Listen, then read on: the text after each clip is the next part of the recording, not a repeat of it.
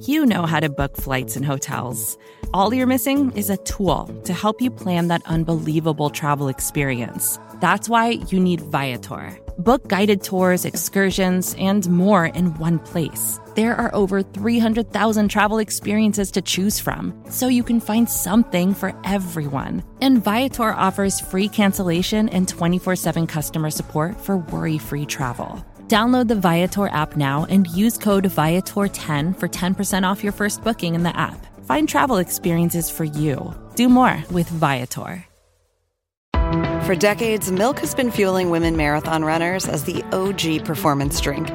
And in the new docu-series Running Sucks, brought to you by Team Milk, Abby Ayres takes us on a journey of self-discovery as she meets several groups of empowered women runners to find out what drives them, what fuels them, and what pushes them to go the distance. And in the process, she learns that she too can be a distance runner. You can watch the series at runningsuckstheseries.com and register for the inaugural Every Woman's Marathon at everywomansmarathon.com. Hey, before we get started, I want to talk to you about something that you do every morning, uh, but probably don't think about very often. Ladies and gentlemen, I'm here to talk to you about your socks. Now, I have some assumptions about these socks of yours. Uh, I'm going to assume that they're uh, a couple years old, that they're boring. Maybe they're a little threadbare. Maybe you've got uh, one too many pairs with holes in the toes.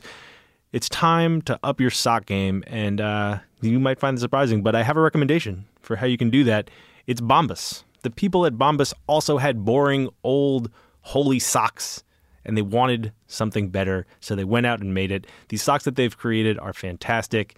Uh, they've got stay up technology, so they never fall down. They've got arch support. Uh, they're made from this kind of wonderful, long staple cotton that's warm in the winter, it's cool in the summer.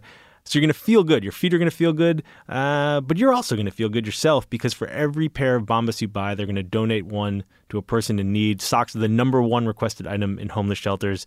So you're going to feel good, you're going to do some good, and uh, you're going to do some good for us. If you go to bombas.com slash longform, that's B-O-M B-A-S dot com slash longform, you'll get 20% off your first order and you'll be supporting the show, which is going to start right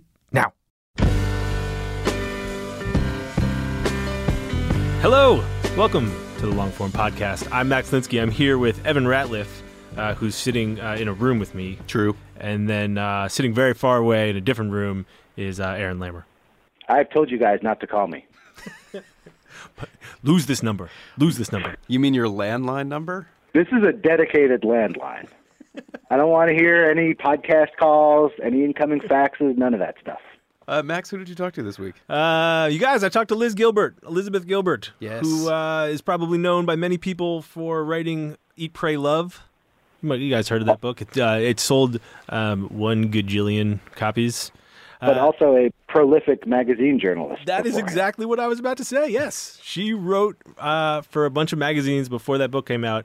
Uh, particularly, her stuff in GQ is like some of my favorite writing that ever appeared in the magazine.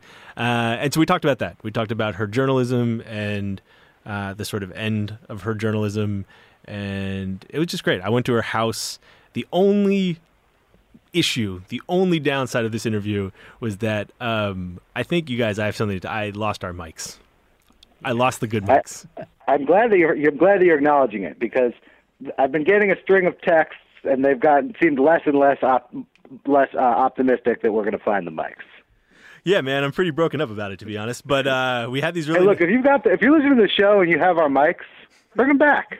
Someone stole my fucking mics, and I had to go to Liz Gilbert's house with these shit ass mics that we used to use, and the sound is uh, it's a little shit ass. Mics of shame. Well, I consider this like when when the baseball team wears the uh, the old timey jerseys. It's a throwback episode. Yeah, but it's a these- throwback to when our sound was terrible. Yes, yes. Except this is like um, I'm not wearing those like beautiful 1920s, 1930s uniform. This is like You got a poly- polyester with a little, 70s. little tiny bill on it. Yeah, these can't. th- This uh, these unis don't breathe. I'm sure it's not as bad as you say. Probably not. Nothing is ever as bad as I think it is. Uh, Aaron, what's as good as you think it is? Mailchimp, straight up Mailchimp. I'm going to tell you a real life anecdote about my use of Mailchimp. I was setting up a site uh, on Squarespace. That that one's free, Squarespace. that one's on the house. uh, and I was gonna go to like connect it with like a form to sign up for an email newsletter. And boom, Mailchimp's just inside Squarespace, ready to go. This is the kind of thing you get when you go with the leading email newsletter service in the industry. They are everywhere. They are plugged into everything. They are taking the hassle out of your email needs. Thank you, MailChimp. Oh man, we're never letting you back in the studio. We're only calling you for intros from now on. At this rate, I'll never make it back to New York. So, uh, good times. Here's Max with Elizabeth Gilbert.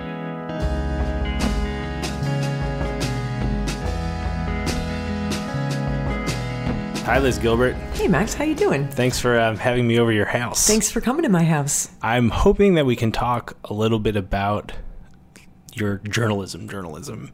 Yeah. Um, but I'd like to start with um, tell me about your childhood. You grow you grew up in on a farm, on a Christmas tree farm, Yeah. in Litchfield, Connecticut, Yeah. which is like a town I actually know, Yeah. and don't think of as a place where you would grow up on a on a farm. no, it's not. I mean, it used to be a farming community. When I was a kid, when we moved there in 1973, it was still to a greater degree a farming community than it is now. But of course, that was already changing. Um, but my dad had a job working as an engineer at a um, chemical plant in Naugatuck, Connecticut, but he had a dream of living off the land. So he found this farmhouse that had been on the market for, I think at that point, six or seven years that no one wanted for very, very good reason. Um, my sister always says that we were raised in a mid 19th century farmhouse with early 20th century comforts. so we had like, we had running water sometimes, like, the electricity sometimes worked. There was was no heat, um, we my except for the wood stove, and my dad just my mom to a certain extent as well, but definitely was my dad's big vision to try to raise the most self sufficient family that he could. Um, so goats, chicken, garden, they made everything, they sewed everything. Why do you think your dad did it? Like, I feel like I know all kinds of people who have that fantasy, Mm-hmm. Yeah. But none of them actually do it. Yeah, right. Or they do it for a while, Uh-huh. and then um, it turns out that that's just a huge amount of work. Crazy pain in Um, the ass. And a tremendous amount of work. It is so much easier to buy your food than to grow it. um, there are high reasons and low reasons, right, that we do everything. And I would say that the high reason is a sense of wanting to make a thing, a, a sort of creative impulse, um, a dream, which is, of course, the coolest reason to do something. The reason that doesn't even have to have a reason. Otherwise, other than I'm not just here to pay bills and die, there's a vision that I have for my life. I want to make a life in my own image. I want to test my the limits of my creativity and my resourcefulness. It's amazing, Yeah. and I totally understand the like uh, fantasy Yeah. aspect of it. Yeah. the part that I'm interested in is like the doing, The doing, right? well, the yeah. fantasizing. Like I've got down. Right. I can. I am super Awesome good at dreaming. amazing at imagining other lives. Yeah, yeah, yeah, yeah. Not uh, Yeah. not great at pulling the trigger. I think he liked it more than he liked his real job. I know he was happier farming than he was working in the chemical plant. He had to keep working in the chemical plant because we didn't have enough money to just be farmers. The possibly debatable low end part of the motivation is the single cheapest person I've ever met in my entire life. You know, like there's there's That's this kind of comforting which is which is a good motive to keep doing it because it's money saving. You know, Mm-hmm. um, so chopping your own wood while it's labor intensive, also especially during the energy crisis of the 1970s, means that your oil bill goes from being, you know. However many thousands of dollars a year to zero. Yeah. It also means your children grow up with no heat in their bedrooms in northwestern Connecticut, in the Berkshires. But that builds character, I suppose, Yeah. right? Um, so I think some of it was just honestly not wanting, just not wanting to spend any money. And a good way to do that is to be independent and resourceful and, and a self starter.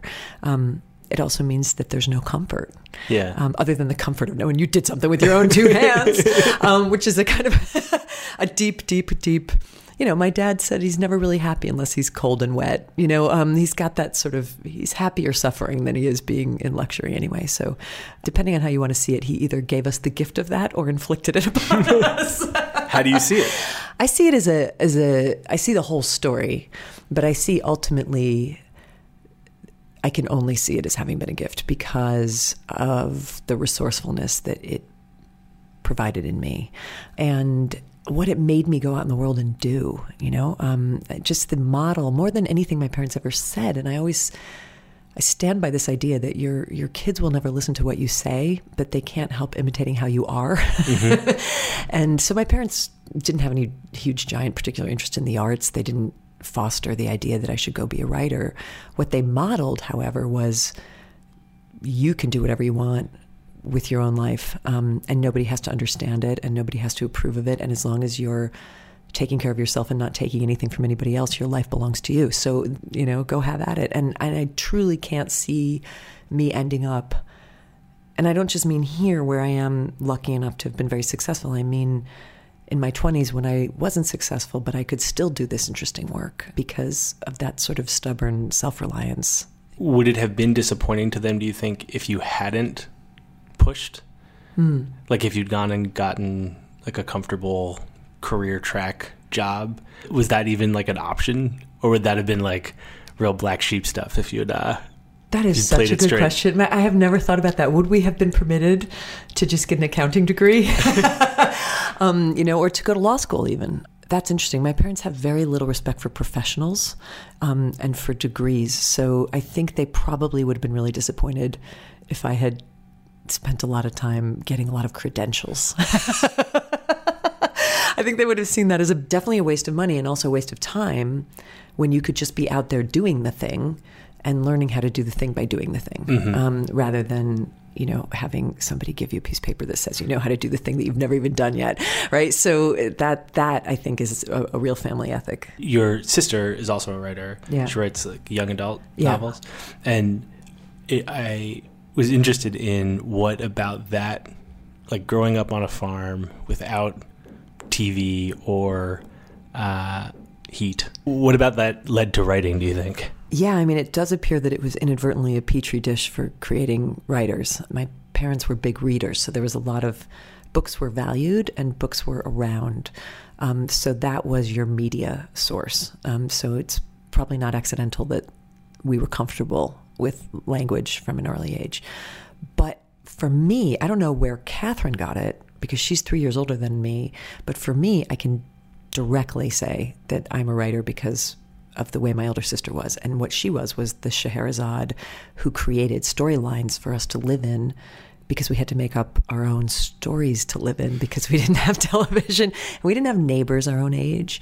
You know, we really were kind of responsible for making up our own worlds to live in. And she had this limitless, still has, which is why she's such a great young adult novelist, this limitless, fabulistic imagination for creating these really intricate worlds that we entered into that was our virtual reality and lived in for sometimes weeks on end in the same story. And then we would write them into plays and then we would write them into little books.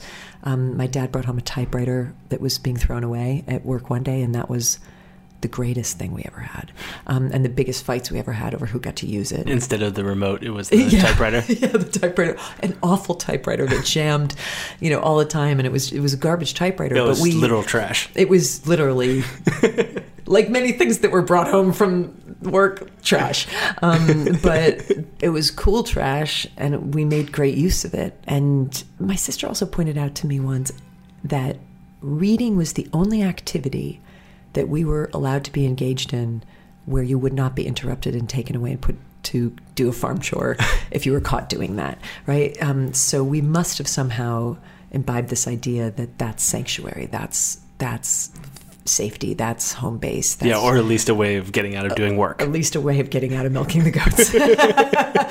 you know, you, uh, you, would not be disturbed with a book in your hand. Um, anything else was considered frivolous enough that it'd be like, hey, go, you know, go do this, go do that. Um, do you um, think that you would have like you would have followed your sister into anything? I tried to follow her into everything, but she has more talents than I have. She's a tremendous visual artist as well, and I tried to follow her there, but it didn't work. She's a better athlete. She was a better student. So it wasn't for lack of trying. It's like this did seem to be the only pathway that was open to me. This is just the one that stuck, which actually helps when it comes time to deciding what you're going to be, yeah. it helps if there's only one thing you're good at. I do feel like, and I mean that literally. I mean, I know a lot of multi talented people, and I think, and maybe this is just me turning my jealousy into um, like a sunshiny version of it, but I do think it's hard on them sometimes to know where to put their energy. Mm-hmm. And and it's easier if you're not so great at a bunch of stuff. Were you guys competitive? It wasn't worth my energy to try to be competitive because she was so objectively better at everything really and I, I, mean that i mean she was older but she was also she's really gifted i was really more of a of a sidekick than i was a competitor um, and and sometimes more of like a you know just happy to be in the game. Did that end at some point? I still i, mean, I, don't, I don't think our childhood worlds with our siblings ever end you know? Um, i don't see anybody who's ever been able to not return to a sibling and become nine years old again. Yeah. You've had all this like tremendous success and I wonder what that was like for your sister. Like when you're in the same profession as yeah. your only sibling and one of them uh, has like Julia Roberts playing her in a movie like uh, what's that like I'm assuming it's very weird it's probably a lot of things I know she's really proud of me and excited for me it's probably also weird and disorienting. Look, it's weird and disorienting for me, and I'm the one, you know. Um, so I can imagine that it's also weird and disorienting for everybody else. Um, I think the one thing is that although she was the writer first, then she went and took a different path in her young adulthood and got a PhD and became a professor and wrote academic stuff and did a bunch of other things. And in that meanwhile, I was only doing this. Um, so then she came back at it later after I was already established. So I feel like I wasn't really, I wasn't in her profession at the time. Right, that um, makes sense. It wasn't like you guys were both like struggling trying no, to make it neck no, and no. neck. Yeah. And I think, you know, her own narrative is that the books that she always loved were young adult books. And when she, quote unquote, grew out of those in teenage years, and I think this happens to a lot of really creative people, especially people with a more fantasy based imagination, the world basically told her that the books she liked weren't good you know, um, that reading about dragons right. and hobbits is not interesting, and what you should be reading is Faulkner and Hemingway. And she starts reading Faulkner and Hemingway, and she's like, Where's the dragons? Where's the magic? Where's the wizard? There's nothing in here for me. And so she just went full out in the other direction and just became an academic. And it wasn't until she had her own children, and I think sort of came back into storybooks through her own children, that she remembered that this is who she was, um, mm-hmm. and that there is actually this extraordinary art form of writing for those age groups. And when she came back to that, then she could find her voice as a writer. But by that point, I was already well in because I, I just had never stopped.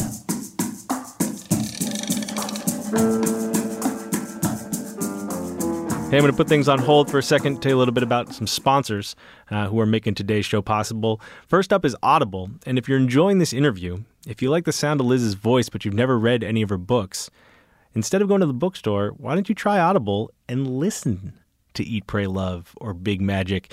Liz narrates them herself. And if you go to audiblepodcast.com slash longform, that's audiblepodcast.com slash longform, you can start a 30-day free trial right now and listen to those books for free.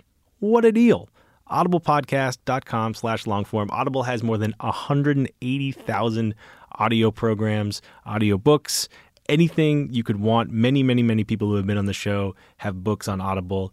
Uh, it's a fantastic way to experience a book. And if you're listening to this podcast, my guess is you like listening to things. So uh, go listen to more Liz Gilbert. audiblepodcast.com slash longform. Thanks to them for sponsoring the show. Also sponsoring the show this week, our friends at Squarespace. And uh, listen, it's time. It's time to build that site, whether it's a personal site, uh, something for your business. Stop procrastinating. Squarespace makes it so easy you do not have an excuse. Squarespace is the easiest way to build a website. You don't need to know a lick of code. Everything's drag and drop. They got these beautiful templates. You can really build something in minutes. We built one for a podcast we did this fall called Browns Cast. We put the website up maybe 10 minutes.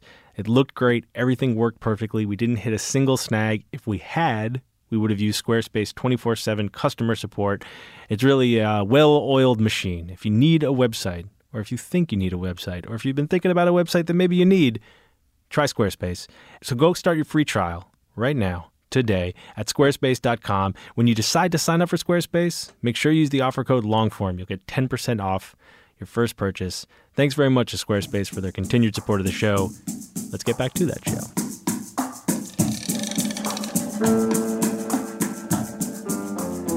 Let's talk about um, you finding your voice as a writer. Uh-huh. What I was really looking forward to talking to you about because mm-hmm. I feel mm-hmm. like you you you're so well known for Eat, Pray, Love and all these books, but they're these great GQ pieces that I'm not sure many people have read or mm-hmm. know or whatever. Tell me what happened next. So you graduated school, and then and then how, how did you get from there to there? Well, I made a commitment to devote myself to becoming a writer. And for five seconds, I considered going to graduate school, but it's really expensive.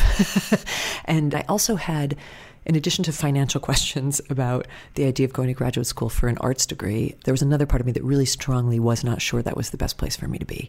I didn't want to be sitting in a room with 12 other young writers who were trying to find their voices while I was trying to find my voice. Mm-hmm. I just felt like that might actually be the worst place that I could possibly be. And I don't know whether that is true. I think for some people that setting works and is terribly important for their development and for the growth of their self confidence and to create their tribe.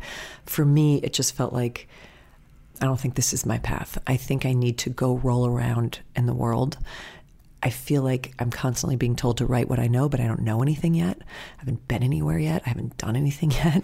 Um, and I want to go places and do things and meet people and hear people who speak differently than me and who think differently from me. So I created really intentionally my own postgraduate MFA program, which entailed working in diners and bars with notebooks in my back pocket, writing down everything that people said saving money and then taking a month or two off to go traveling with that money to go find other people and get their stories. So this took me to a bunch of places, but one of the places I ended up was in Wyoming, working on a ranch as a trail cook. And I did that for two seasons, two years in a row, and was able to turn those incidents into a couple of short stories, one of which I sent to Esquire magazine of course, unsolicited because like, like I didn't I didn't know anyone in publishing. I didn't know anyone who had a job because of the people I hung around with. But um, Esquire bought it from the slush pile, and and I got published. How long was the gap between when you sent that in and when you heard? Well, I'd been sending them stuff since I was 18. really? Yeah. I'd been sending my stuff out to magazines since my freshman year of college. Um, so the gap was seven years. um, it's just that that was a story that they liked. Right. Um, I took a couple writing classes when I was an undergraduate at NYU, and I had a really one really good professor who found out that I was doing this and said, "You have to stop. This is a bad idea," because the inevitable rejections are going to break your spirit, and you just need to focus on your craft now and worry about getting published later. And I don't know why I just knew like, no, you have no idea how much I'm not giving up on this. like the inevitable rejections. I, I have three years of rejections in my dorm room already from like the New Yorker and the Atlantic and Harper's. Like, yeah, I know. Like, I, I'm not expecting this to work, but I also don't know how else you do this other than to try and to keep trying and to keep trying. So, and you didn't know people in that world. No. And so at Esquire, the guy who ended up finding my short story was this guy named Tony Freund, who had sent me a rejection letter a year earlier that had a little note at the bottom that said, I really like this story, but it's not for us. And I'd clung to that like, yeah. Oh, here's my editor. oh, I have an editor now. I, have Look, a, I have a really good friend at Esquire. yeah, I have a really good friend. I really did feel like that. Actually, my, my, I envisioned him as sort of a bearded, Hemingway esque looking guy with a corner office and a turtleneck sweater and a pipe. Um, but he was actually like five months older than me, and he was an unpaid intern at the time, and then later become became I think a paid intern, and then now has been working magazines ever since, and is a dear friend now. Your professor was not wrong that most college kids would get pretty discouraged by like constant rejection letters. Where did you find the strength or confidence or whatever you needed to to not get discouraged? It's vocation. It's the idea of vocation versus the idea of career, which is something that I'm always trying to distinguish for people that look, I didn't like it. It's not like I was really super psyched every time I got another rejection letter, which was every week, you know, but I can't speak about this in any other way than from a sort of deeply spiritual standpoint that said, I am committed to this work because it unfolds and reveals within me aspects of myself that I can reach no other way. And therefore, it feels like it's a divine gift. And therefore, this is what we're going to be doing for the rest of our lives. Now, other people, and like, I feel like I'm, I still have this sort of attitude that other people can come along with me on this journey if they want. If they don't want, that's not interrupting the journey, right? Like, it still doesn't interrupt the journey. Do you get a lot of rejection letters now? Well, I get a lot of criticism, which Yeah. is the more grown up version of rejection letters, right? Like re- uh, rejection letters have now escalated to like degrading reviews in major publications by respected critics, right? Like that's the modern day equivalent of that for me. I mean, that's the ultimate rejection letter is like an above the fold degrading review in the New York Times art section. Like you can't get much. It's pretty bad. Um, but there's who is it who said a lot of things in your life have to have gone very right for you to get a prominent like scathing critical attack in a major newspaper. you know, like you it means you've arrived at a certain level where people are even bothering to hate you. When a scathing review comes out above the fold in the art section of the New York Times, Right. are you able to be like, well, I had to do pretty well to get here? Or is, is there like, is there at least a little bit of time where you're like, well, that is soul crushing? It's not soul crushing. It's ego crushing. And I have an ego and my ego is very harmed by those things and it doesn't like it. And it hurts and sometimes it's sad and sometimes it makes me angry and sometimes it makes me feel misrepresented and sometimes even worse it makes me feel very appropriately misrepresented like that they got some aspect of me that's like wow that really hurts because that's probably true right um, you know like sometimes criticism hurts because of how close it comes to the bone sometimes criticism hurts because of how far off the mark they are but sometimes they're very on the mark you know um, or the part of you who thinks that you're a fraud and horrible reads it and is like oh I've been exposed as my true self, a terrible, talentless fraud.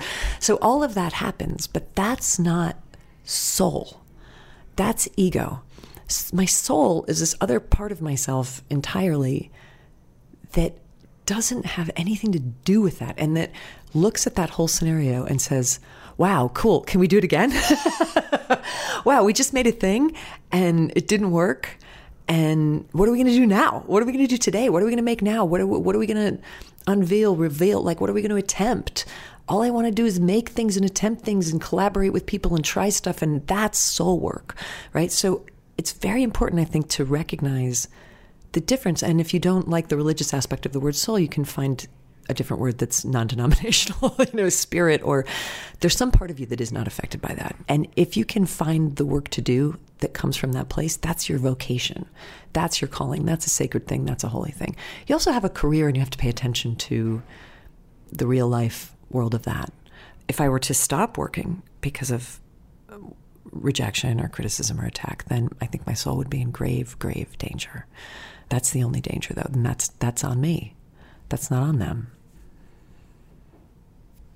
You just gave me a lot to think about. Well, good. Because that distinction between soul and ego is a difficult one, I think, for people to parse.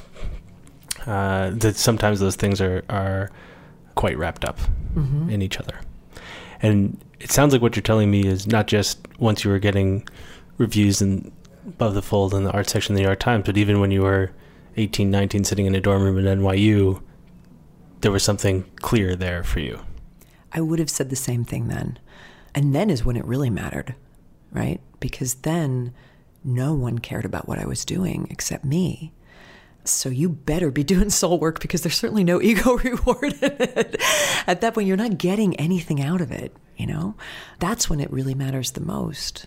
No one's waiting for your story. No one's knocking on your door saying, We understand a very gifted young writer lives here. Not, not even your best friend at? Esquire. not even my best friend who who's never heard of me. Um, so so yeah, I mean, I think that there's a way I've heard it said, which I think is nice, which is that your your ego is a wonderful servant, but a terrible master.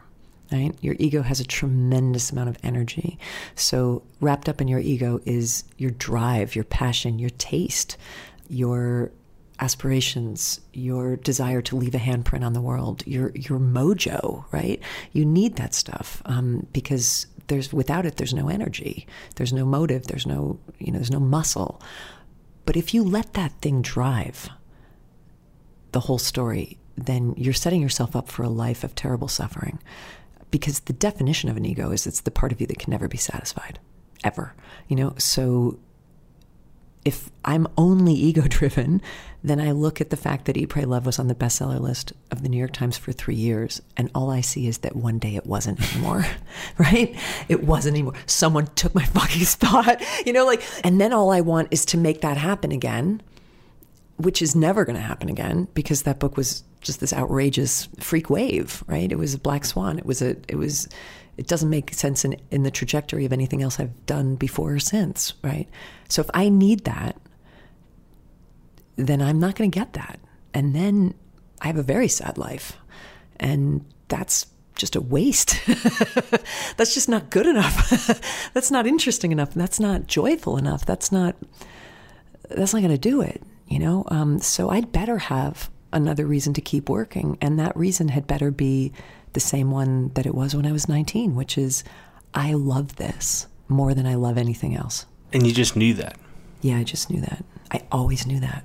What was that moment like when Esquire ran that story? They, there was some incredible deck on it. It was like oh my god, in, it was like introducing the voice of a new American or something like yeah, that, right? Yeah, something the uh, was, the vo- um, the debut of an American author, yes. which is like a pretty amazing. pretty amazing thing to say when when it's like in my you know what I had behind that that they didn't know was I only had like six short stories behind besides that. It wasn't like I had 10 novels waiting to be published. You know, like I didn't have a deep backlist. You know, that's kind of all I had. So how did that moment? Um, I mean, you, you like pick up that magazine, I assume, oh. somewhere. You see that, see your name. You've been trying for seven years to get a story placed. You've only got six.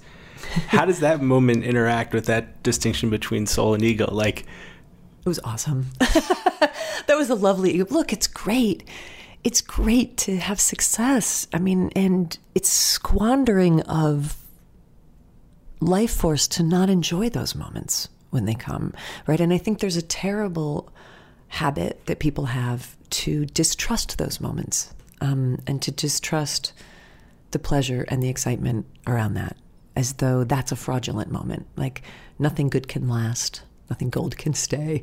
This suspicion of joy that I think people have sometimes uh, that makes people not want to celebrate mm-hmm. when things go well because they don't want to jinx their life in some way. Mm-hmm. And I think that's a great pity because I think there are very few times in your life where where you can unabashedly kind of pump your fist in the air and be like, "What? this just happened." And when that happens, you should take pleasure from it it doesn't mean to expect that you get that every Wednesday now on the you know on the clock because who knows? But oh my god have a party. Buy 50 copies of esquire and give them to all your friends. For example. Um, you know that might be a thing you could do. A person could maybe do. You know um, like just celebrate yeah. this great thing. It seems like uh, so healthy. How old are you when that's when that story was published I was 24. I was saving my um, mental illness for other parts of my life. Um, you're, just, you're, just, storing it away. Yeah, don't worry. I was. I had plenty of other um, backburnering other places where I expressed very unhealthy behaviors, but for some reason, and again, I think it's the protection of the concept of vocation. You know, I do even even I have to say like I do think I've always had a pretty sane and healthy attitude around my work. Sexual and romantic and love stories, like that's where that's where the crazy comes out. But like it, no, I was able to be sane and stable around that. Um, thank God. Yeah, know, um, because everything else was a disaster. I mean, also like if you hadn't if you hadn't been sane and healthy about it at 24 and had you know yourself introduced as like the voice of a new generation, I mean, you could have been fucking intolerable. Or that could just have broken me because it's too much pressure. Yeah. You know? Yeah, um, that too. like, oh, no, I'm not. No, I'm not. And here's the thing though, like, it's not like I read that and I was like, yeah, that's, that, that tracks, you know? right. Yeah, I'm the voice of a new generation. I mean, it just seemed ridiculous to me, delightful, but ridiculous. You know, I feel like what doesn't work in terms of motivation to do any kind of creative work is to try to pump yourself up by purporting to be the greatest. I feel like that sort of affirmational thinking is flawed because your reasonable, rational mind knows that you probably aren't. There's all kinds of evidence to support that you're actually probably not the greatest, but you're also not the worst. You're also not the worst. And there's a huge amount of real estate between the greatest and the worst. And there's a great, huge playing field that you can place yourself in there where you can comfortably be. And that's okay. So just just be in there. Just be in that great huge vast space between the person who's the greatest whoever that even is and the person who's the worst whoever that even is, you know. Um, I interviewed Tom Waits once and he which I t- never stopped talking about mostly because every single thing he said was incredible. But one of the things he said was that in the arts you often get intimidated from participating because you feel like you're an audience member for so much of your life looking at these amazing aerialists who are up on you know the the tightrope and the spotlight doing things that just seem impossibly beautiful and you can't do those things. And he said but it's a big circus tent man.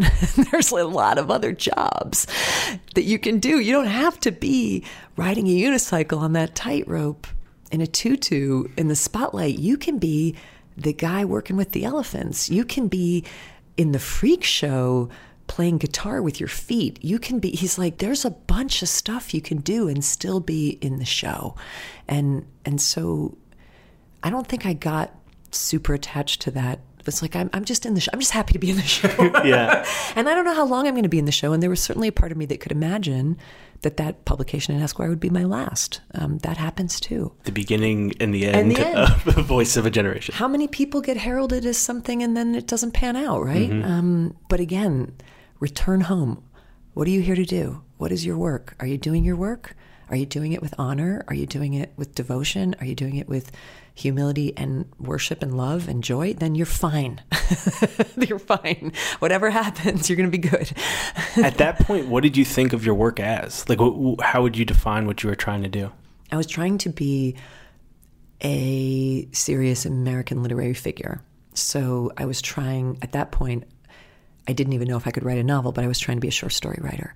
It never occurred to me to be a journalist. Um, it felt like two different things. Didn't take any journalism classes when I was at school.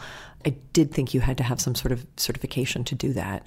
But then after that short story was published in Esquire, it was brought to my attention that you know you you can also write other things. You actually need no credentials whatsoever. you know, you we if people like the way you write, then you can do other stuff also, and that was really exciting to me because it was brought to my attention that you can earn a living doing that. And that just seemed amazing because up until that point, I thought the only way you could earn a living was bartending and being a waitress.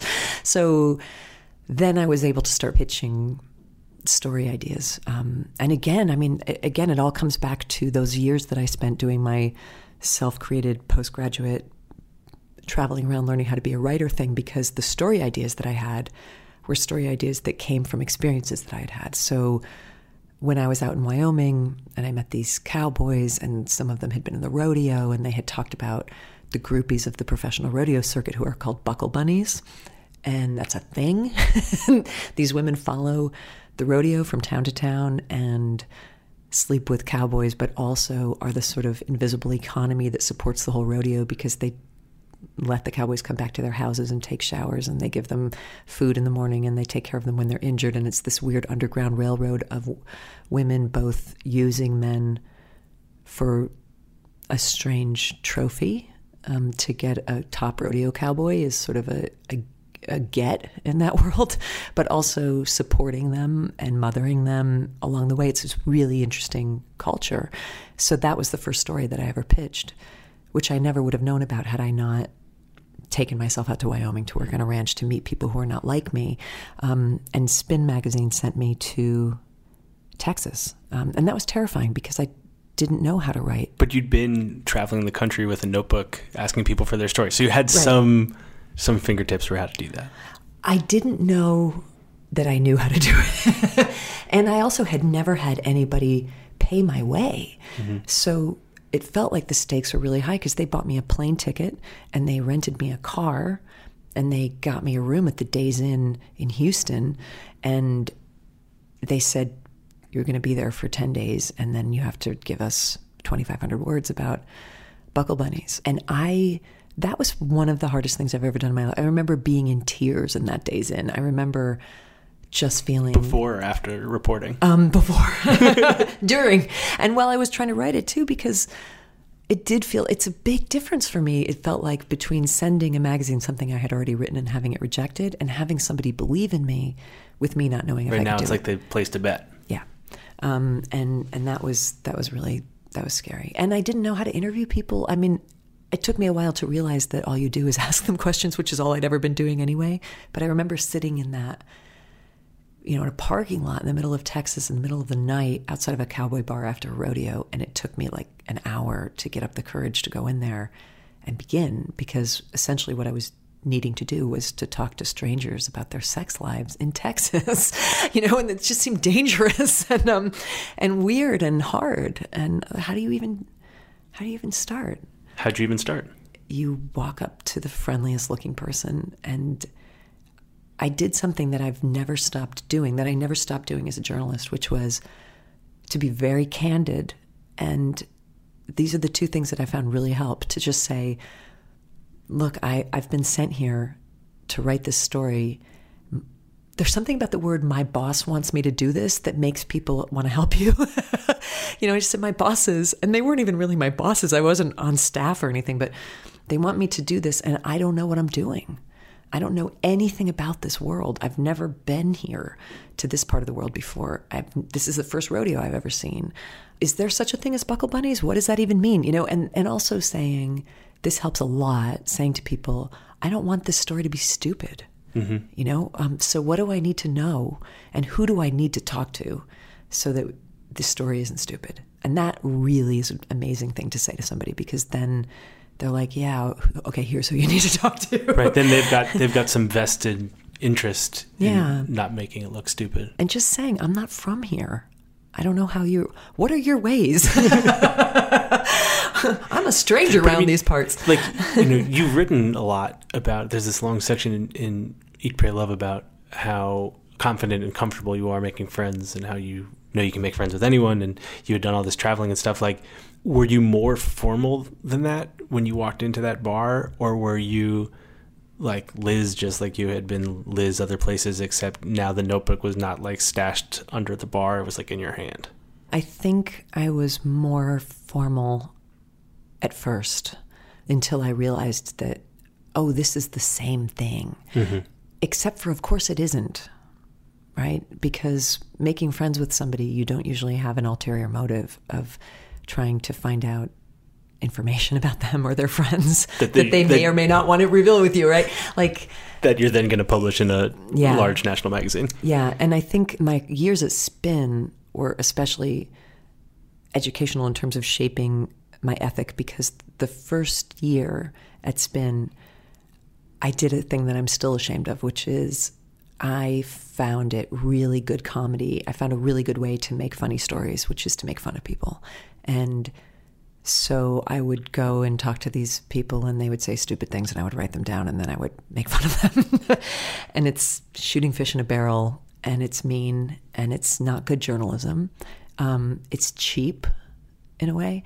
But I think I was so insecure about wanting to be part of the team and wanting to be, you know, wanting to get more magazine jobs and wanting to write a really dynamic story that I felt like that was the best way to do it. Or maybe like the easiest way not to fuck up. Yeah, um, I mean, it's certainly electric to throw really stupid, degrading quotes that people say, um, and to make making fun of people is is easy, and it didn't taste right, and it didn't feel right, and later it evolved into a different way of writing about them, which was to find the thing about that person that was worth celebrating and that was beautiful and cool and really interesting rather than the stupidest thing about them. Did it um, change the kind of things that you were writing about? Because Yeah. like at GQ, I mean, you wrote a story about this guy who was had been living in the woods in North Carolina since he was 17. You wrote about Hank Williams Jr. You wrote about your time at Coyote Ugly. Yeah. but they were all these people and worlds that you seem to have complete respect for. So it was was part of it also moving into places where you didn't want to make fun of people as much, Yeah. or like it wasn't.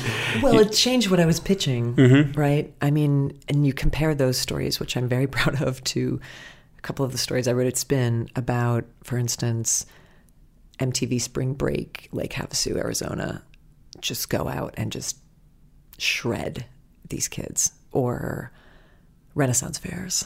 You were like on the making fun of beat. I was on the making fun of beat, but it was my own beat. You know, these were my own suggestions. Like, hey, you know, it's funny. People who care about Renaissance fairs, um, you know, and and uh, you know that was the one where I felt a shift. And at the end, there's a little bit of redemption. But I was like, you're just a dick, Liz. You're just a dick. These people love this, and they're committed to this because they love it and it's joyful for them. Nobody asked you to come here. Nobody asked you to come here, and this is like you're just like there's really no other word. You were basically on the dick beat. Yeah, you're so addicted, right? So, and and there were other stories like that as well um, about like the opening of the Hard Rock Casino in Las Vegas. It's easy to make fun of commercial Las Vegas. There's so many things that it's easy to make fun of, and I just felt like it was lame. How did you realize that? Was like the was was it... I was embarrassed because I felt like a bully. Oh, here's a good int- test of integrity. I felt like I would never, ever want to see those people again that I wrote mm-hmm. about because I would be so ashamed of the fact that I had befriended them and then made them look dumb, right? Like, I'm still ashamed of that. how old are you when like when that started to 28, 29. I feel like that's also an age that people like just generally start to get embarrassed of You like what the should. yeah like, that's also like the age where it's just a like lot of things to be embarrassed about in my life at that point.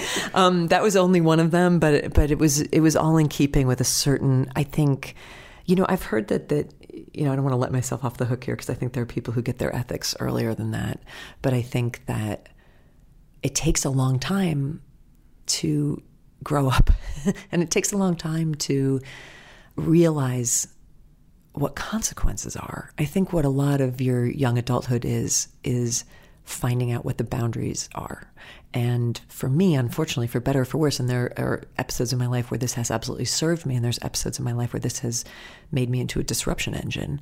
But you know, the only way I can figure out where a boundary is is by crossing it by about 10 miles, you know, and at full speed, and then looking back and being like, oh, I guess the boundary is back there on the other side of those bodies littering the road of people that I ran over. You know, just it take it took me a long time to just and the only way to have that, the only way I learned that was by going too far in a lot of things.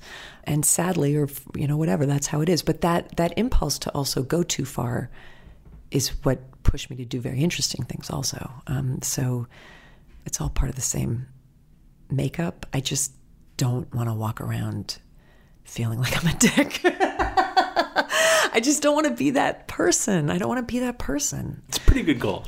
Don't don't be a dick. It's like a pretty pretty I decent call life it the philosophy. platinum rule. The golden rule is do unto others as you would have them do unto you, but the platinum rule even higher. Don't be a dick. Just don't be a dick.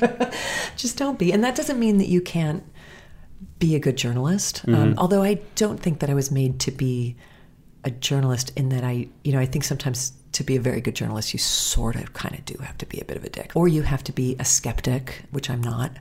Uh, I think I'm too trusting to be a proper news journalist, but I think I was good at writing profiles Mm-hmm. because I'm interested in people and I care about them a lot more now than I did when I was 27. But you also wrote about people that on some level you loved. yes, that became the, the motive. I would no longer write about somebody unless I could celebrate that person. Did you know going into those stories why you loved them or why you could celebrate them or was the point of reporting those stories to figure out why you were so kind of like attracted to them?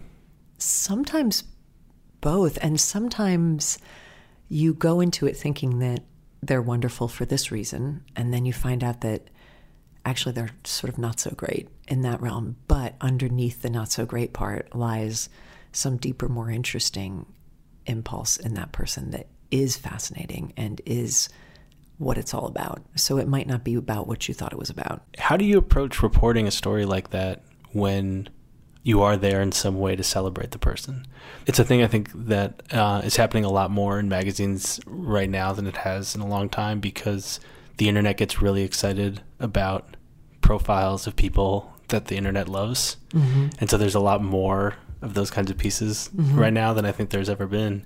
And some of them are able to get to a place that's revealing and has depth and uh, finds that thing that you're talking about. And some of them are just like big hugs to the person you know Yeah, yeah. uh, and don't do a ton.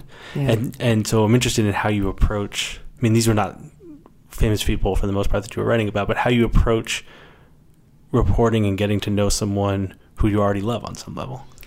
Well, I think part of it is what you just said that they aren't famous people that I was writing about. The most famous person I've ever written about was Tom Waits.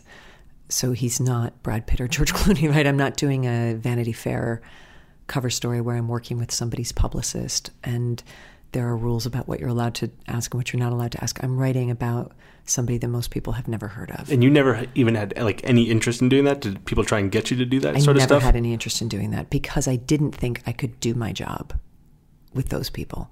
Because I think those people, for good reason, are way too defended.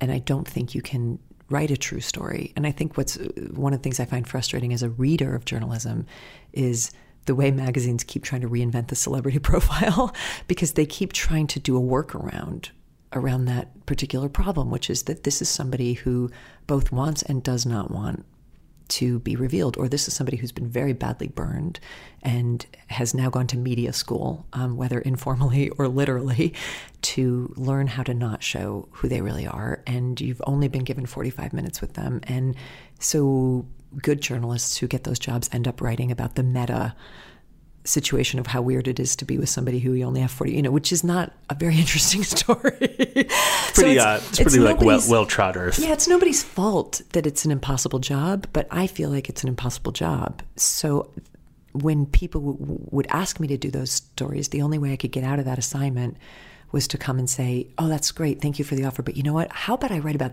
this person and then bring try to bring something really interesting to sort of misdirect the editor's attention from wanting to send me to do a story that I don't think I would have been able to do properly because I don't think it can be done properly. Like Frankie Manning, he was a swing dancer. So back when swing dance became really big in the 90s, he had been a great swing dancer back in the 40s. He was this African American man who was a Harlem star. He was in some films, had this really glamorous kind of cotton club life.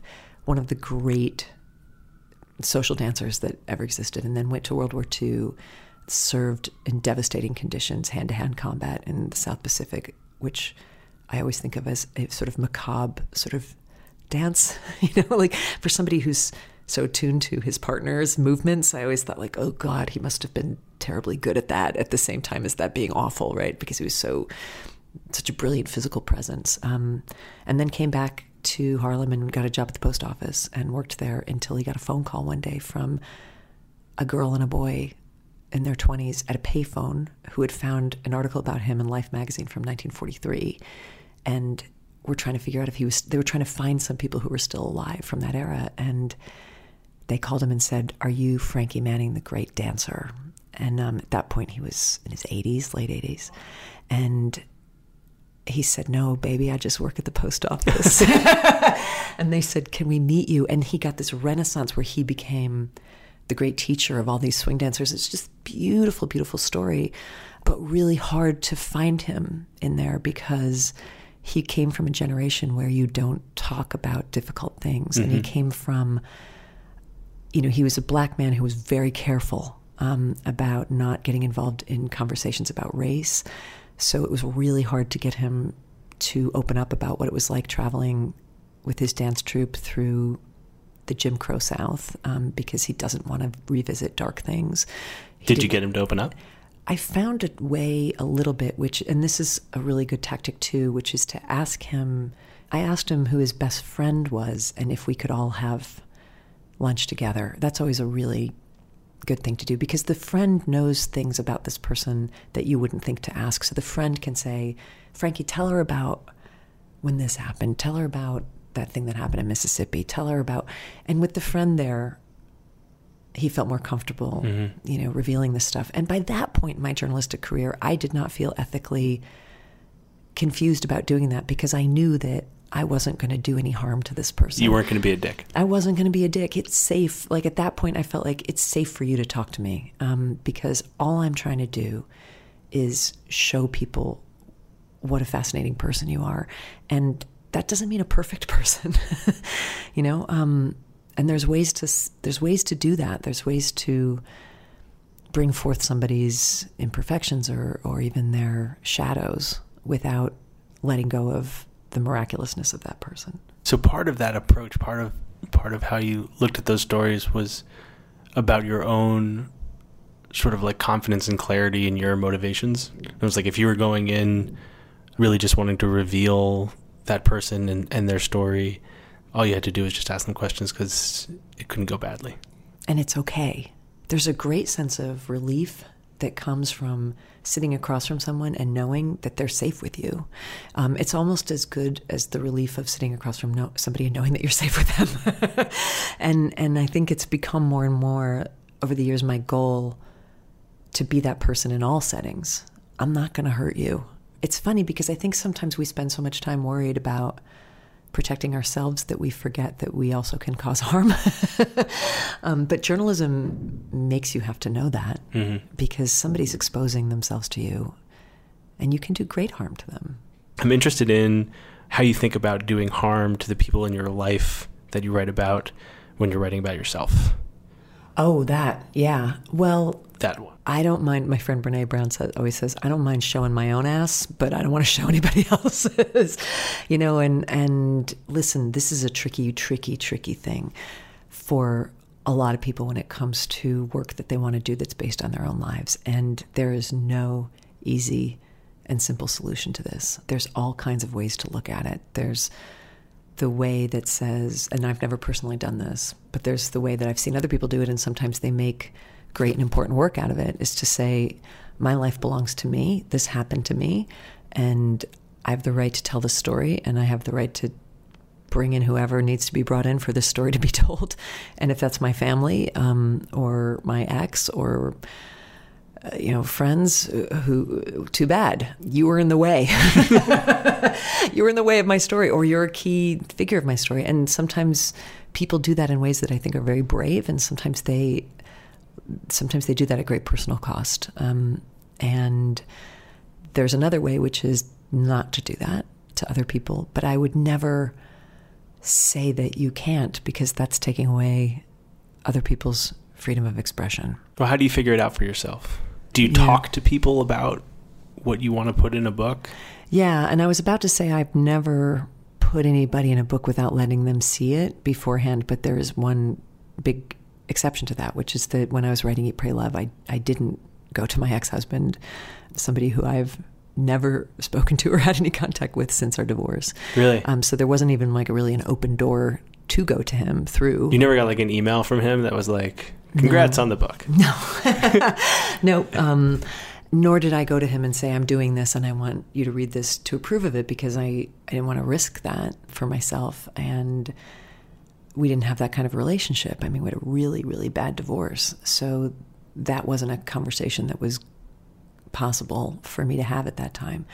And so, that being the case, and wanting to be as ethical a person as I can be, and not wanting to roll him under the bus, and not wanting, there's a level to it, which I thought it's not fair that I have a soapbox and he doesn't, right? I'm a writer, he isn't. I am well aware that there are two sides to this story.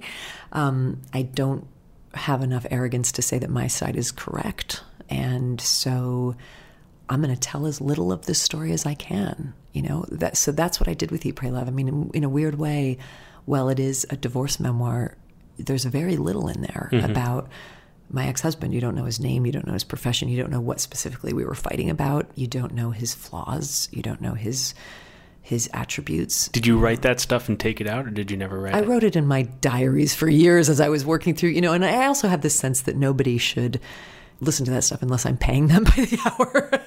and I had people I was paying by the hour to listen to me talk my way through, you know, that, but I didn't I didn't want to make that book into an airing of grievances. I don't like to read that. Generally speaking, I don't think there's a lot to be found Uh, about yourself by airing your grievances against somebody else. So I went through that book again and again and again and just pared it down and pared it down until I mean, look, I had to say I was married and getting a divorce. The whole thing is about that, you know, but but as little as I could say felt like the only fair thing to do. And everybody else in that book, including David, who was this guy I was in love with after my marriage, did see it, you know, and, and did approve it. And and I asked people, Do you want me to change your name? Do you want me to take these details out? How do you are you comfortable with this? Do people ever come to you and say, "This is great, but this part where I said this thing to you, can you please take that out because yeah. it violates the platinum rule?" Yeah. or there's also times where I mean, this is the crazy thing about perception. There are also times where people have come to me and say, "You you have me saying this thing that I never said," mm-hmm. and I swear I heard them say it, but either they don't remember saying it or they didn't say it, and I'm certainly not going to get a fight about that. Be like, "Oh yes, you did. We were at you know this bar on 14th Street," and you said, "No, I mean, of, course, um, it's not important enough, right? I don't think I've ever."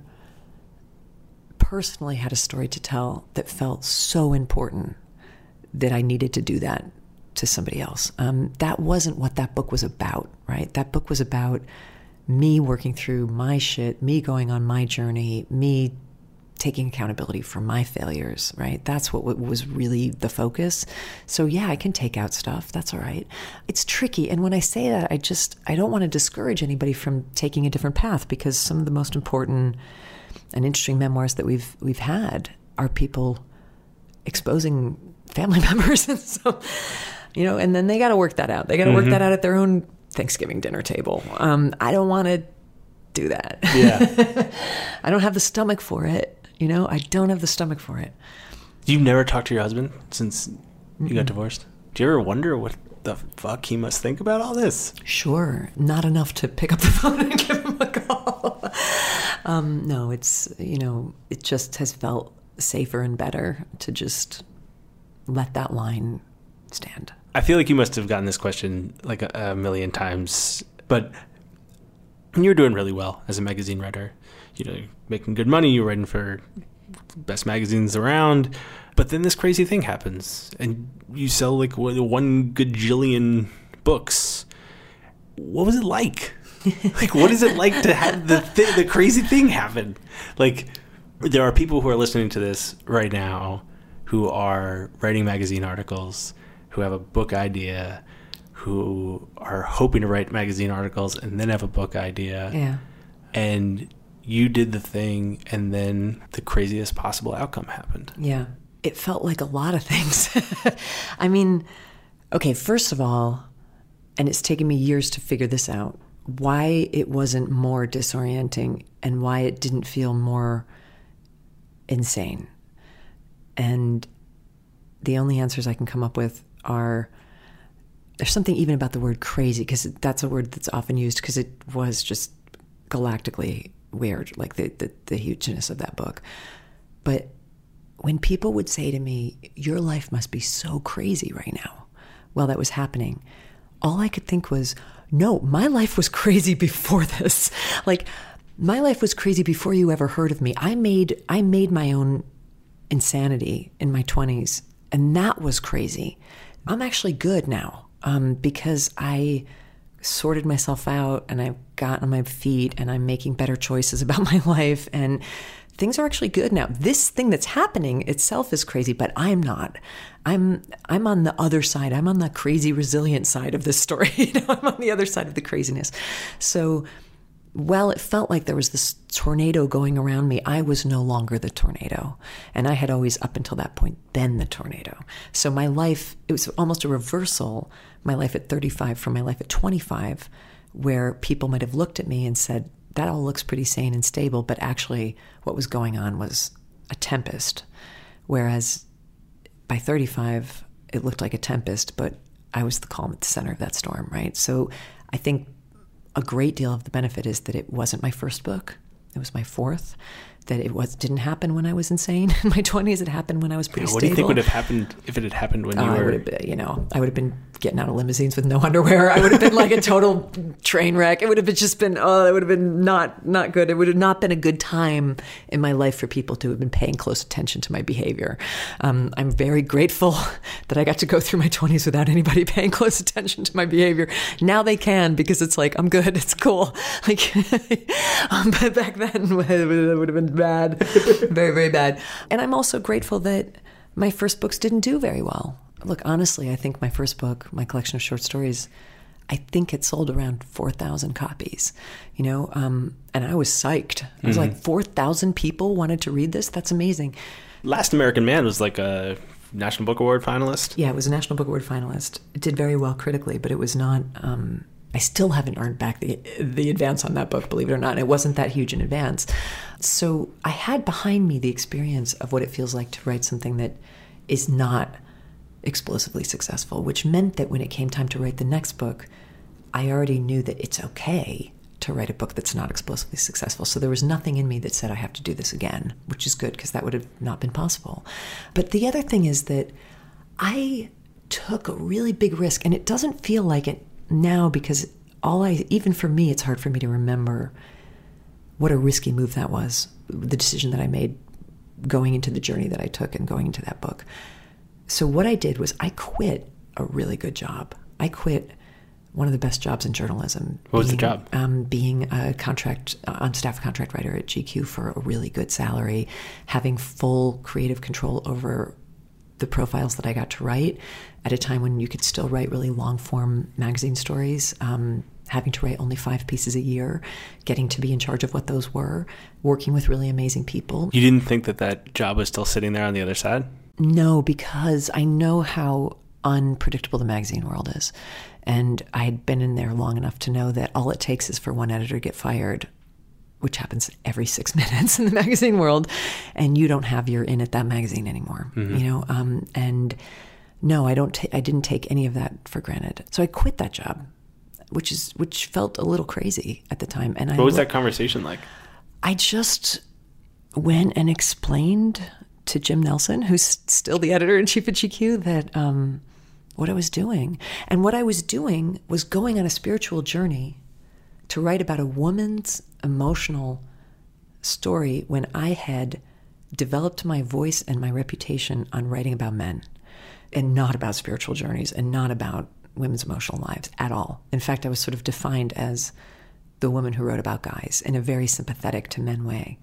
So this book, this thing that I was doing was was taking me very far away from whatever reputation I had. Did that reputation feel earned? Like was it natural or was that just where you had found an opening? I mean, it sounds like you know, after reading Eat Pray Love and after sitting here with you for an hour like uh, it's not like uh, the emotional lives of women were totally like foreign territory to you.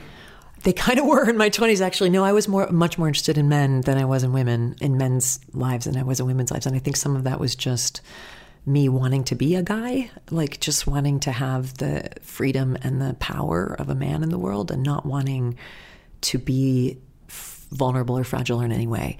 And so that's what drew me to work in the bars where I worked um, that's what drew me to work on a ranch. That's what drew me to write about the rodeo circuit. Did you ever get criticism from other women for that? Not to my face. um, no, not to my face. Although they they would have had there could have been cause to criticize that. I think I was very afraid of women's lives in a way because I didn't. I was afraid of. I didn't want to be a mother, and I. I mean, I just grew up like many of us in worlds where men had better lives always. The, the, men in my family had more. They they had more privilege and more entitlement and more freedom and more power and i don't think that's very unusual in a lot of families. And so from a very early age i was like i want to be like those guys. I don't want to be the women who spend their lives cleaning up after these men you know, because that's what I saw in my family was men who did whatever they wanted and women who cleaned up after them. Those were the two. Those were the two jobs. I was like, one of those jobs really sucks. um, so I'm just going to go align myself with those guys because that's yeah. a better way to be. It felt very risky for me to almost come out of the closet as a woman.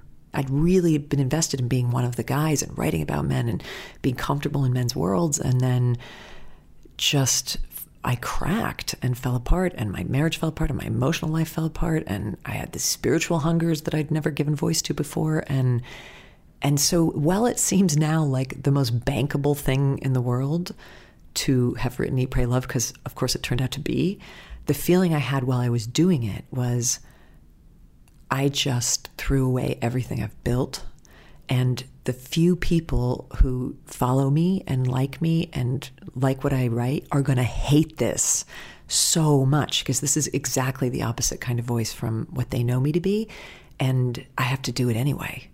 And it may just be for me that I have to do this. And I remember vividly feeling while I was writing Eat, Pray, Love this kind of apologetic sense to the readers that I already had saying, look, guys, I'm really sorry. I'm sorry, I know you're going to hate this.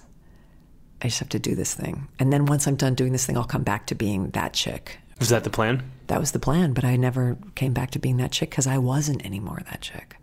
And it's not like those doors are closed to me, but I just went and did other, I went in a different direction. My voice wouldn't make any sense in Esquire and G- GQ right now, even though I love my friends there and they sometimes ask me to write for them. I'm like, but it, it, it won't work anymore. you don't want to read about what I want to talk about, right? Um, so it's better that I stay at O Magazine where I'm actually much more aligned right now. But I love you guys thank you thank you for the invite. But but it's not it's not going to work. I understand that it, w- it wouldn't work because you're not that person anymore. Although it would be kind of interesting. It'd be interesting to see what would happen if you had to go Yeah. uh, write a story about a dude. Yeah. Well, I would. I know the kind of dudes that I would be interested in, right? Um, and and but it was. It's Are the they same- different than the ones you were interested no, in? No, no, they're the same. You know, um, it's just it, you know, I, I haven't written a profile since my last story that I wrote in GQ before I went traveling for Eat, Pray, Love, and I very much expected to come back and certainly crawl on my knees and beg for that job back. Do you miss it at all? No. Isn't that funny? I loved it. I loved it and I don't miss it. It was a lot of work to write those profiles, and that's work taken away from time that I now devote to writing books. So I have a lot more time that I can focus on, you know, like the novel The Signature of All Things that I wrote took four years of research. It would be it would have been a big interruption to have had to go off and write five profiles during that same period of time. People do it, and I think they're incredible. I'm just very fortunate that I that I don't have to. I'm grateful for the the expanse of time. How do you decide what to write now? Like, how do you decide what projects to tackle? You did that novel. Uh, you just did a book in the fall about creativity. Like, how, how are you making those choices? The one that's the most exciting to you has to be the one. Um, there is no other way to decide. It has to be that, and it can't be calculated much past that because any other calculation is going to put you into working on a project that you're not very interested in, and then it's going to be really hard to motivate yourself to do it. It's hard enough when you're excited about it, when you're doing it because there's some calculus that says, oh, yeah, it's so funny. I just watched a, a guy who I think of as somebody who I'm sort of mentoring do this. He made this calculus where he just, he's a very, very gifted writer. And he said, basically, I want to make some quick money. So I'm going to write an erotic novel because those are selling really well right now. It didn't work because there was nothing in him that wanted to write an erotic novel. There was nothing in him that was fascinated with the process of writing an erotic novel. He was strictly trying to cash in and he thought well this will be easy. I've seen people do this too where they're like oh i'll write a young adult book that'll be easy. It's not. And the people who are really good at it are doing it with this like fire of passion for wanting to do it you know? If you're it's not gonna very unlikely to work so that the, the calculus has to be what's the thing that makes me want to get up in the morning what's the thing that makes me get up and say i'm so psyched that i get to do this Is that work for you at all to figure out what that is? it's about being very awake um, and being very alert. So the work is sort of clearing your life of distractions enough that you can actually are capable of feeling that excitement when it arrives, that you haven't overbooked yourself in 10 different directions so that you are so exhausted that you can't even you wouldn't know inspiration if it punched you in the face, right? Like you can't do that to yourself. It's about being sober. It's about being hopeful. It's about a certain faith. There's like a, it's a way of being, which is about being ready. And it's about trusting your own curiosity enough to follow it, even if it doesn't make sense, even if the, the inspiration that you had doesn't align with anything you've ever done before, even if it doesn't seem like it will be marketable, even if it's even if it's something you can't even believe you're interested in, but you're sort of you have to have full faith that if you're curious about something, it's for a reason, that it's a clue on the great scavenger hunt, and that you follow that clue and then the next and the next and the next. The tricky bit is that you have to start from a place of this is what I'm most excited about, this is what I'm most curious about, and then you have to recognize and know what will happen, which is that six months into it, it's going to feel very boring and tedious because making things is often boring and tedious. And another idea is going to come along very seductively and do the dance of the seven veils in the corner of your studio and say, I'm a much more interesting, much more exciting idea. Why don't you abandon this project that you've been working on for six months and come and run away with me to paradise? And you have to be smart enough to know not to do that because six months from now, that project will also be dull and boring, and another idea will come and seduce you. And you have to be able to stay with it through the boring part to get to the end. And so when those other seductive new ideas come along, you have to tell them to take a number that we're doing this now. And until this thing is finished, I'm not going to run away with you. First, it's the excitement, and then it's the discipline. sounds a lot like relationships. it kind of is, actually.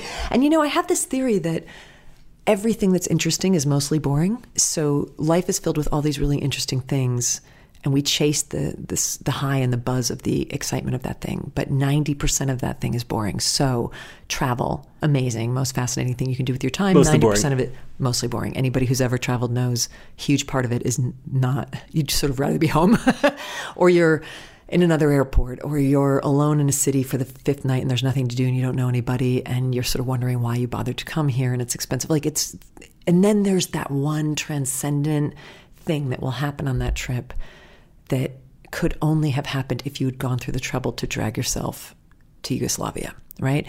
There's a reason you came. This is the reason you came. It's totally worth it. It's worth everything, right? Marriage, the most interesting thing you can possibly do, align your life with the life of another person. Often very boring, right? But then there's the thing that you're making that only two of you can make and the great reward where you're like this is why we're together because we're doing this thing in the world together and it's so incredible. And then it's okay it makes up for the parts of it that aren't that amazing. All the arts are fascinating and extraordinary and fabulous and 90% boring. And i think the trouble people get into is that they go into creative careers because they want to have an interesting life and then they're amazed to find out how much tedium and boredom is in there. But if you can stick through the boring part, there's stupendous reward just in having done that and having made something that didn't exist before. But if you're expecting that you're going to quit your boring job and go do a creative job and that you're never going to be bored again, you're wrong. the dream of I'm going to quit this and then go be a singer or a you know whatever do it by all means of course but recognize i think brandon stanton the great Honey, Brandon Stanton, said something like People often go into the arts because they don't want to go into a field where they have to work very hard, but they don't realize that you have to work even harder. um, and otherwise, nothing will come of it at all. Well, Liz, this has uh, not been boring. Not for me either. Thank you very much. I've enjoyed it. Thank I really, you. I really appreciate Max. you taking the time. Yeah, my pleasure. Thank you.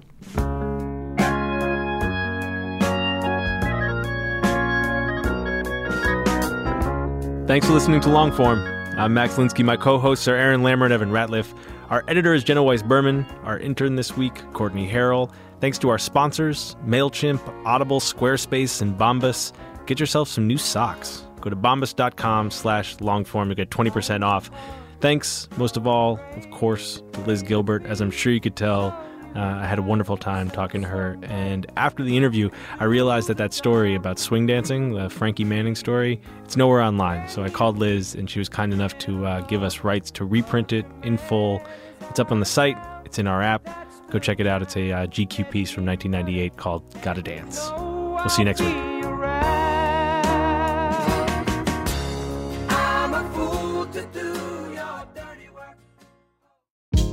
Hey, this is Scott Galloway, author, professor, entrepreneur, and most importantly, host of the Prop G podcast. We got a special series running on right now called The Future of Work, where I answer all your questions on surprise, the future of work. Questions including what are we missing when we work remotely, or how do we handle work life balance when a major opportunity comes knocking? From the provocative to the technical, we're offering insights you won't want to miss. So tune in to the future of work, a Prop G Pod special sponsored by Canva. You can find it on the Prop G Pod wherever you get your podcasts.